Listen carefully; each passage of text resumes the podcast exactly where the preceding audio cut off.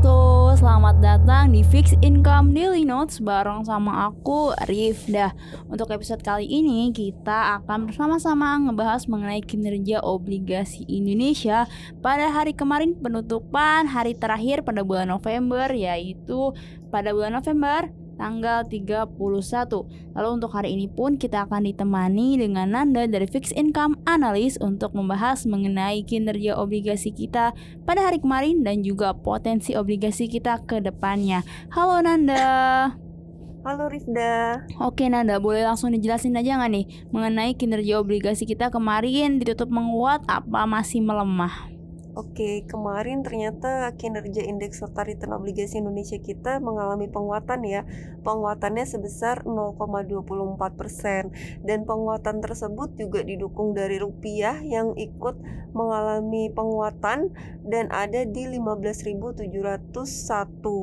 Memang sebelumnya dibuka di 15.720 dan akhirnya ditutup menguat di 15.701 seperti itu. Sedangkan untuk volume perdagangan obligasi yang kinerjanya menguat didukung juga volume dari pemerintah obligasinya ikut mengalami kenaikan yang tadinya 8,1 triliun sekarang sudah mencapai 17,2 triliun. Sedangkan untuk korporasinya tercatat juga mengalami kenaikan yang tadinya ada di 766 miliar sekarang sudah mencapai 1,2 triliun. Dan ini tentunya pengaruhnya sendiri dari The Fed yang menyatakan bahwa mereka akan menurunkan laju tingkat kenaikan suku bunganya yang diwakilkan oleh pidato dari Powell sendiri seperti itu, Rifda. Oke, jadi memang kabar baik pada hari kemarin ini tak hanya adanya penutupan secara positif ya. Penutupan kinerja obligasi kita yang tutup menguat di level 15.700 dan juga adanya penguatan rupiah ya karena dari dolarnya sendiri mulai sedikit adanya perlemahan. Lalu untuk seri benchmark atau obligasi dengan tenor 5, 10, 15 dan juga 20 tahun ini gimana kinerjanya? Oke, untuk kinerja obligasi seri benchmark kita memang yieldnya ditutup rata-rata mengalami penurunan ya setelah adanya Powell yang berpidato di Brookings Institution di Washington yang menyatakan bahwa kami berpikir bahwa memperlambat pada titik ini adalah cara yang baik untuk menyeimbangkan risiko. Jadi sebenarnya Powell sendiri sudah memberi sinyal bahwa di pasar mereka itu sekarang ini keadaannya mulai melemah dan akhirnya juga mulai menurunkan dari laju tingkat kenaikan suku bunganya seperti itu. Dan untuk seri benchmarknya akhirnya berdampak juga mengalami penurunan seperti di FR 90 yieldnya juga mengalami penurunan sekitar 11 basis point sekarang ada di 6,32%. Untuk FR 91 juga dengan tenor 10 tahun yieldnya mengalami penurunan sekitar 3 basis point dan untuk FR 93 yang justru mengalami penguatan sekitar 14 basis point dan ada di 6,84%.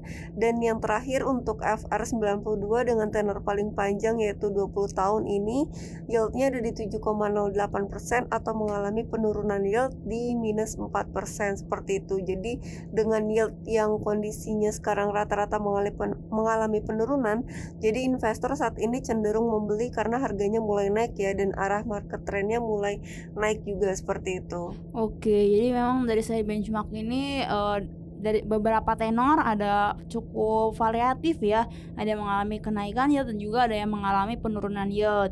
Dimana untuk kenaikan yield sendiri kita dapat artikan bahwa itu adanya price in atau aktivitas pembelian dari investor. Oke, kita lanjut mengenai pembahasan perbandingan nih obligasi Indonesia dengan US Treasury atau obligasi Amerika Serikat ini gimana? Oke, untuk spreadnya sekarang ada di 322.5 basis point atau minus 0,6 basis point selama sepekan ini pergerakannya. Dan untuk yield di Amerika sendiri tenor 10 tahunnya terpantau turun sekitar 13 basis point dan ada di 3,62%. Sedangkan untuk yield di Indonesia sendiri dengan tenor yang sama yaitu 10 tahun ikut terpantau turun juga sekitar 3 basis point menjadi 6,91%. Dan sentimen yang ada, kenapa bisa yieldnya di Amerika Serikat sendiri turun, karena komentar Powell tadi yang akan menurunkan laju tingkat kenaikan suku bunga. Dan dari Powell sendiri melihat bahwa data inflasi di Amerika Serikat sendiri juga mengalami penurunan ya, dari September yang di 7,70%, sekarang terakhir di Oktober di September 8,2% dan akhirnya turun di Oktober menjadi 7,7%. Jadi mengalami penurunan, sehingga ini membuat yield dari obligasi sendiri juga ikut mengalami penurunan dan bisa membuat investor lebih tertarik berinvestasi di obligasi seperti itu. Oke, jadi untuk spreadnya sendiri ada di level 322,5 basis point ya kawan Visto. Untuk US Treasury sendiri tenornya terpantau turun karena adanya potensi The Fed tidak kembali agresif untuk menaikkan tingkat suku bunga karena inflasi dari Amerika Serikat sendiri sudah turun di antara bulan September dengan bulan Oktober. Lalu untuk obligasi yang paling aktif yang ditransaksikan pada perdagangan hari kemarin ini ada obligasi apa aja, Nanda? Oke, yang paling aktif ya yang ditransaksikan untuk pemerintah obligasinya ada seri FR 91.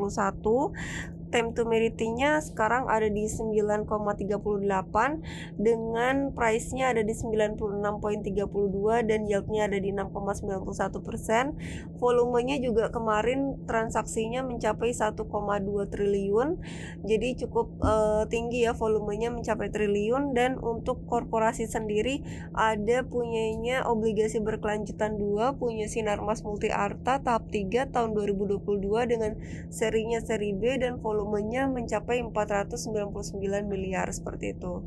Oke, jadi untuk yang paling banyak transaksinya ada dari korporasi ya, yaitu obligasi Sinarmas dan juga Multiartha. Terakhir nih Nanda, gimana nih prediksi kamu mengenai pasar obligasi kita ke depan dan juga sentimen-sentimen yang bakal ngaruh ke kinerja obligasi kita ke depannya bakal ada apa aja sih, boleh jelasin nggak?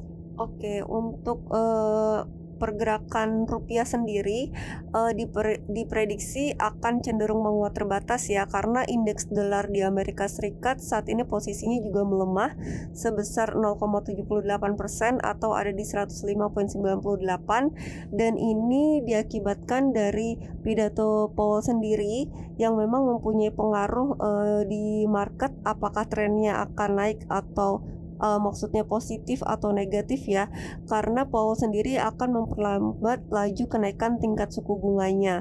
Dan rupiah akhirnya diprediksi sekarang bergerak di kisaran 15.696 sampai di 15.733. Sedangkan untuk di obligasi Indonesia sendiri, karena dari sentimen luarnya peluang kenaikan tingkat suku bunga di Amerika Serikat akan sebesar 50 basis point di Desember, itu pollingnya mencapai 75,8% yang tadinya ada di 66,3%. Jadi menguat akan sebesar kenaikannya 50 basis point, dan hal tersebut ini tentunya berpotensi pada kebijakan suku bunga di Indonesia yang bisa jadi diturunkan sekitar 25 basis point karena sebelumnya mengalami kenaikan juga 50 basis point, sehingga yield soon juga di tenor 10 tahun bisa bergerak di kisaran 6,82% sampai di 7,10% seperti itu. Dan tentunya saat ini kita sedang